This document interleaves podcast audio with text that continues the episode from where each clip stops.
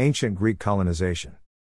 Greek colonization progressed apace with the formation of the polises, stemming from those regions of Greece where the clan aristocracy was in power. By concentrating the land in its own hands and thus dooming the masses of freemen to impoverishment, it forced them to leave the land. They were joined by the poor of the cities and the polises, by craftsmen who had become bankrupt as a result of the growing competition of slave labor, by small and middle landowners. Many of the colonists were aristocrats who had emigrated from their polises for political reasons. The merchants were tempted to undertake distant journeys by the lure of great riches to be gained in salt, grain, metals, and slaves.